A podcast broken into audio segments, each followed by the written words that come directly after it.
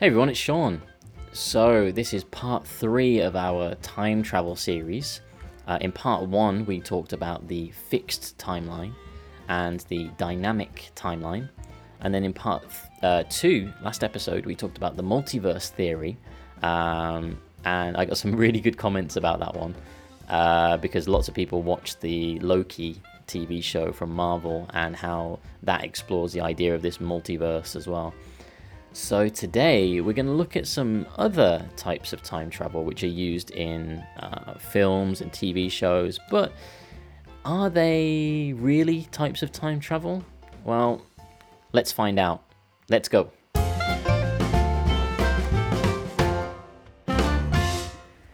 Okay, so one of the first things that I just want to quickly touch upon, which is technically time travel, um, it's what we call astral time travel. Astral is A S T R A L. Now, astral time travel is a little bit different because this is when the consciousness or the mind, uh, consciousness is C O N S C I O U S N E S S. So the consciousness is your your mind, your brain. Uh, the consciousness travels back in time, but you're still in the same body. So you're kind of stuck in this uh, time loop um, and traveling through time, but experiencing them uh, in real time. And then when you reach this point at the end, so for example, the, the end of the day or the end of the week, your consciousness gets sent back in time to relive that period again and again. Uh, a good example of this is the movie Groundhog Day with uh, Bull, uh, Bill Murray, and he gets to relive the same day again and again and again. And it doesn't matter what he does because even if he uh, does something terrible, he just resets and then wakes up in his bed the next day. Um, a similar movie was The Edge of Tomorrow in Japan, I think it had a different name. Uh, All You Need Is Kill with uh, Tom Cruise. Um, this is actually one of my favorite astral time travel movies um, because it's actually based on the Japanese manga. Uh, All You Need Is Kill, and they adapted it into a movie really well. I think they they didn't change too many things, so the the concept of the consciousness being sent back in time again and again works really well. And in that movie and that manga, it's really interesting because Tom Cruise is a soldier, uh, and he starts off like a like a rookie. Uh, R O O K I E. A rookie is somebody with no experience, and in his first battle, he dies. That's not a spoiler, by the way. That happens right at the start of the movie, um, and he dies like right at the start. But then he suddenly wakes up, like it's like a snap, and he wakes up in his bed like what? I'm i'm back here in my bed again? And then he experiences the whole day going off to war fighting in the battle dying in the battle and then again he wakes up in his bed. And what he does is every time he goes to battle he learns the moves of the enemies and he knows what's going to happen. He knows where they're going to be so he knows where to attack. But to the people around him, he looks like this super experienced soldier because he knows exactly where to go and what to do and where to shoot. And to other people, it looks insane, but to him, he's just reliving the same day again and again. Um, I quite like that type of time travel, but is it is it technically time travel if it's just your mind that jumps back? Hmm. What do you guys think? Let me know. So that's astral time travel.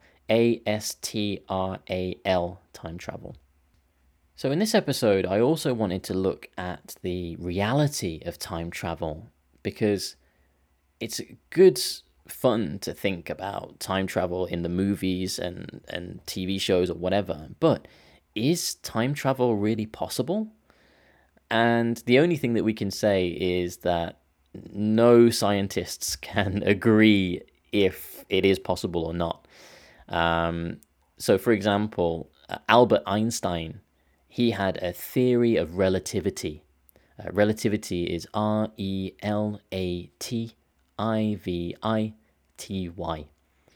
Uh, relativity means that it is um, from your perspective, how you see or experience something. So he said that time is relative. So let's say, for example, okay, here's a good example. If you if you make uh, a fist now, if you if you close your fist, okay, and we imagine uh, that is the Earth, okay, and now if we take a, a string with a ball on the end of it, okay, and we have maybe a two inch uh, piece of string, okay, and we start to spin that piece of string with the ball around it. Now, that is going to travel around your hand very, very quickly, right? It's going to be like one, two, three, four, five, six, like that, right? But if we extend that string and we make it, I don't know, uh, two meters long, okay? Now when we swing it, it's going to be like one, two, three, like that. So your fist is you, basically and the uh, swinging of the ball is kind of the relative point of time. So, a good example of this, if you've seen the movie Interstellar, uh, Interstellar is I N T E R S T E L L A R. And this movie explores a lot about um, time travel. And there is uh, one scene in particular where the astronauts uh, have to visit a planet, and the planet is very, very close to uh, a black hole, which is kind of you know sucking all of the the time and space and everything. So, if we imagine uh, that planet as being the ball very, very close to your fist, we were spinning it around very, very quickly, and then we imagine the uh, ball on the long piece of string uh, swinging very, very slowly is Earth. Okay. When the astronauts go down to that planet, for them, it feels like they are only on that planet for 30 minutes because for them, time is just moving at a regular speed.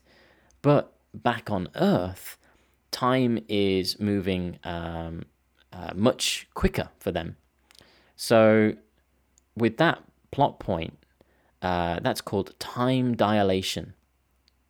So, time dilation is uh, D I L A T O N. And this is the difference between time passing in two different locations. So, the astronauts are very close to the black hole. So, for them, time is moving uh, at a slower rate than their families back home on Earth. So, in that movie when they get back to uh, their uh, spaceship, their crew and their friends have all aged by like 30 years. But for them, it's only been 30 minutes on that planet.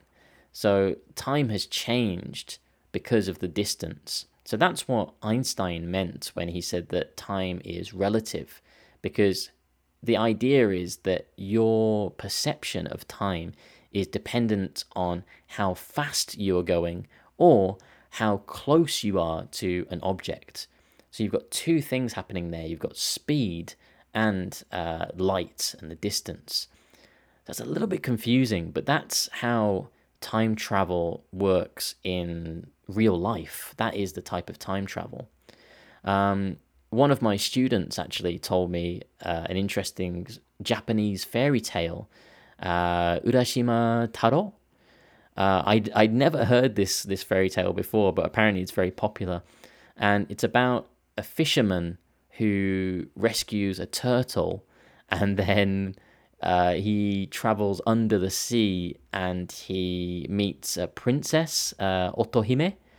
And his reward is that he spends uh, like a couple of days with the princess, like having fun and to him it's only been like a, a week or so. But then when he returns to his home village he finds out that he's actually been gone for a hundred years. Uh, and then he opens the jewelry box uh, gift that was given to him by uh, Otohime, uh, and then he suddenly turns into a hundred year old man. So it's kind of connected to uh, that kind of concept of time being relative, but I thought that was quite an interesting story. But on the other hand, um, the physicist Stephen Hawking, uh, he was very into time travel and and uh, black holes and, and the universe. And his argument was actually that time travel is not possible. Now, his theory was more simple because he said that because there is an absence of present day time travelers, that means there is no time travel, which kind of makes sense, right? You know, have you ever met a time traveler?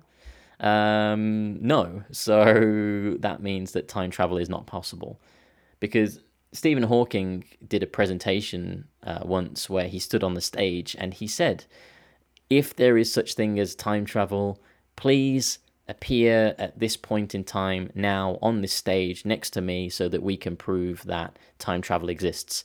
And nothing happened. So he said, that is proof that time travel doesn't exist. Which is pretty smart. Uh, a lot more basic than uh, Einstein's theory, right? And there's also there's another argument that you wouldn't be able to jump to a specific place or point in time because time is a man-made concept, right? We made time. So if we say, I want to jump to uh, June 14th, 1965, how do we calculate that point? How do we get to that point? Because, you know, space and time doesn't understand what June 15th, 1965 is. So we would have to find some other way to calculate how to arrive at that exact space and time. It's really confusing. And that would also be impossible because gravity is always changing the distance of the planets and things. So, for example, the place that you are sitting in right now is going to be different 100 years from now because the, the Earth is you know, always moving because of gravity. So, if you t- tried to time travel to that exact spot that you are sitting in now, you'd probably end up in space somewhere, floating around in space because that point in Earth on Earth has moved, right? Or it could be that that place that you're sitting in now has been destroyed and now it's underground. So you would just appear in the ground somewhere, which is kind of scary. Um, so, I mean, all of these ideas kind of disprove the idea that time travel could be possible. So, I guess for now, we just have to think about time travel as a sci fi thing, science fiction story plot for movies and books. So, what did you think about the time travel episodes? Uh, a little bit confusing, I know, but hopefully you've managed to stay with me. I tried to keep it as basic as possible. Um, so, how about you guys? If you could time travel into the future or the past, what would you do? Uh, would you tell people about natural disasters or buy a lottery ticket or would you like to see how you die and prevent that from happening or what would you do let me know um, and what do you think about the time travel theories which is your favorite um, make sure you send me a message on Instagram. Uh, you can follow me on Instagram, uh, Sean Bradley 1986, S E A N B R A D L E Y 1986. Um, or you can follow the uh, Daihon Nashi uh, Eikaiwa uh, official Instagram, or of course, message Sota as well. Uh, I'll put all of the links in the description for the podcasts. So, take care, don't time travel, don't change anything. I'll see you guys soon. Bye bye.